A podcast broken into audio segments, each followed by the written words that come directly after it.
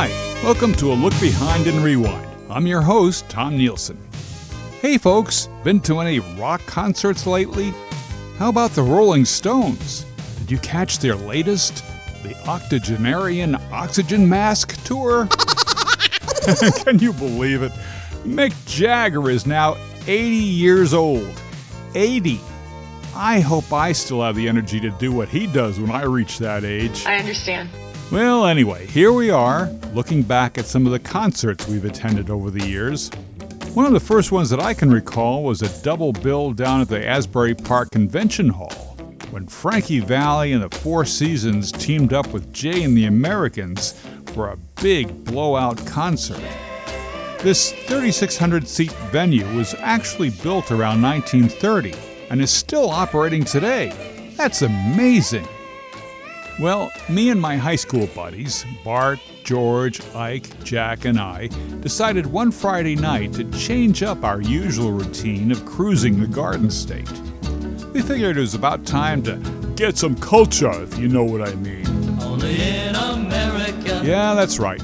The Jersey boys that we were, it was determined by common consensus that we'd all shell out some hard earned cash for tickets to the 60s revival concert, starring some of the biggest names in rock and roll at the time. So there we were in this massive, cavernous convention hall, sitting right under the mirrored disco ball overhead, taking in our very first rock concert. It was somewhere around the 1970s. So while the disco era hadn't officially arrived yet, that disco ball overhead was a bit of a historical anomaly. My theory is that it was left over from the 1930s when the convention hall was first built. But anyway, I digress. It was a pretty good concert. I think we all enjoyed ourselves. Enough so, in fact, that only a few months later we plunked down our money for another concert. This time we've been cruising around in the wilderness of northern New Jersey on yet another Friday night, trying to decide what to do, as usual, when I pulled out a newspaper listing of all the entertainment options in the tri state area. As I was uh, scanning the pages, my eye came across an interesting ad for a place called The Joint in the Woods. Apparently, it was a small music venue located in Parsippany, New Jersey that hosted a lot of the most famous names of that day. And on that particular Friday night, the headliner was Tommy James and the Shondells. So, once again, by group consensus, we decided to head out to Parsippany to check out this new music scene. Uh huh. Well, it wasn't exactly unanimous this time. You see, four out of the five of us paid the cover charge and ventured inside, while Bart chose to stay outside sitting on a curb outside the club. I don't think he was quite ready for that scene yet at that time, but more about that later. So the rest of us milled around inside, listening to the music and checking out the women. Now, being as we were all science and history nerds, our feeble attempts at hooking up with girls in those days was pretty laughable. So basically, we enjoyed the show with Tommy James and the Shondells, and I'm sad to say, nothing more came out of it that evening. Several years later, when I moved to Cleveland, Ohio, I went to another concert, this one with the world famous Rolling Stones, who I mentioned earlier. It was a giant open air concert held in Cleveland's Lakefront Stadium. And that day, the weather was rather questionable. So we came prepared for anything. Thanks to my resourceful scrounging, my date and I were equipped with large black garbage bags that we intended to wear as ponchos should the heavens open up in the middle of the concert. Thankfully, the giant downpour that had been forecast never actually materialized, so our big, hefty bag ponchos were more of a hot and sweaty nuisance than anything else. Now, around this time in history, in the late 1970s, something interesting happened in the lives of my old high school buddies. Remember Bart, who stayed outside sitting on the curb at the Tommy James concert?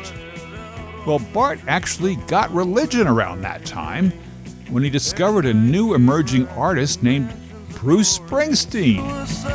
And immediately, Bart became one of the boss's biggest superfans. Bart would follow Springsteen to practically every one of his concerts.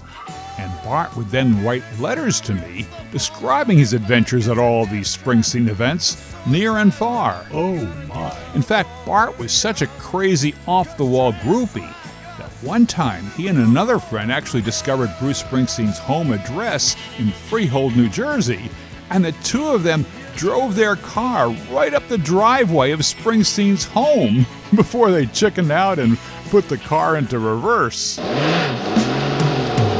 Around the same time, Bart also discovered another native New Jersey rocker, Southside Johnny, who happened to hang out with Springsteen in those days. So Bart, of course, added Southside Johnny and the Asbury Jukes to his concert going itinerary. And he raved about Southside Johnny so much and so often that I eventually joined the fan club as well. Although I didn't actually get a chance to see Southside in person until many, many years later when he was playing at smaller venues like a Riverfront Park in upstate New York or a classic old vaudeville theater in Great Barrington, Massachusetts.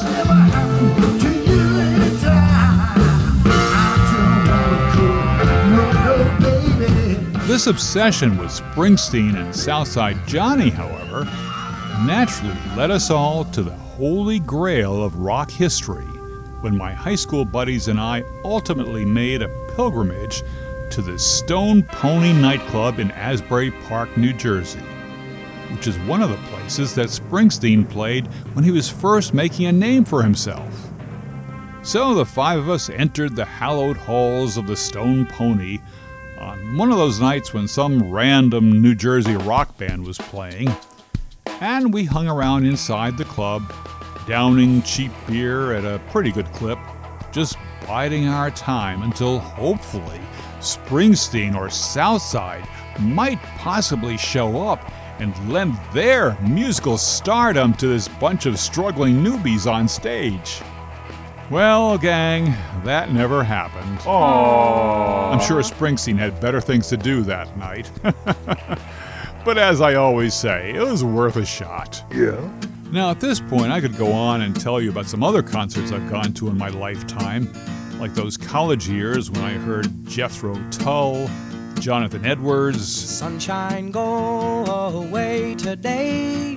or some doo-wop band called the Stopping Suede Greasers, which did a pretty good imitation of Sha Na Na.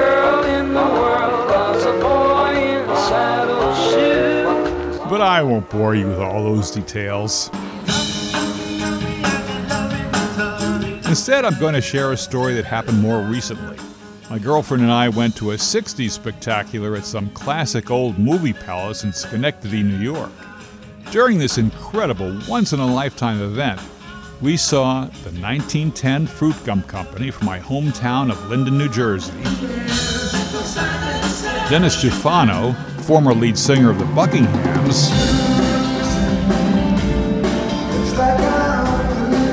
the current reincarnation of Jay and the Americans,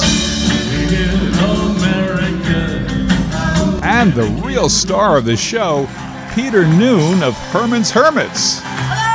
Now that was truly a concert to end all concerts. Did that music bring back memories. But you know, folks, as we all get older, it becomes increasingly obvious that our musical heroes of the 50s, 60s, and 70s are also getting on in years. Sometimes it can be rather disheartening to see the gray hair on teenage idols like Frankie Valli. But at the same time, when you witness somebody like Peter Noone get up on stage and dance around like he was still in his 20s, back in the days of the original British invasion,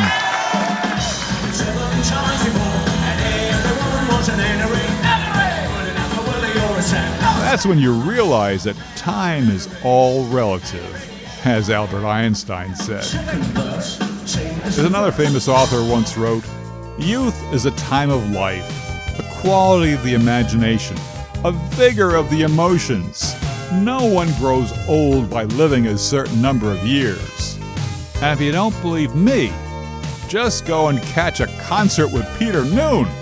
He'll convince you. You've been listening to Look Behind and Rewind. I'm Tom Nielson. See you next time. Hi, this is Tom Nielson. If you enjoyed this podcast, you're invited to hear more of our episodes at a Look Behind and Rewind.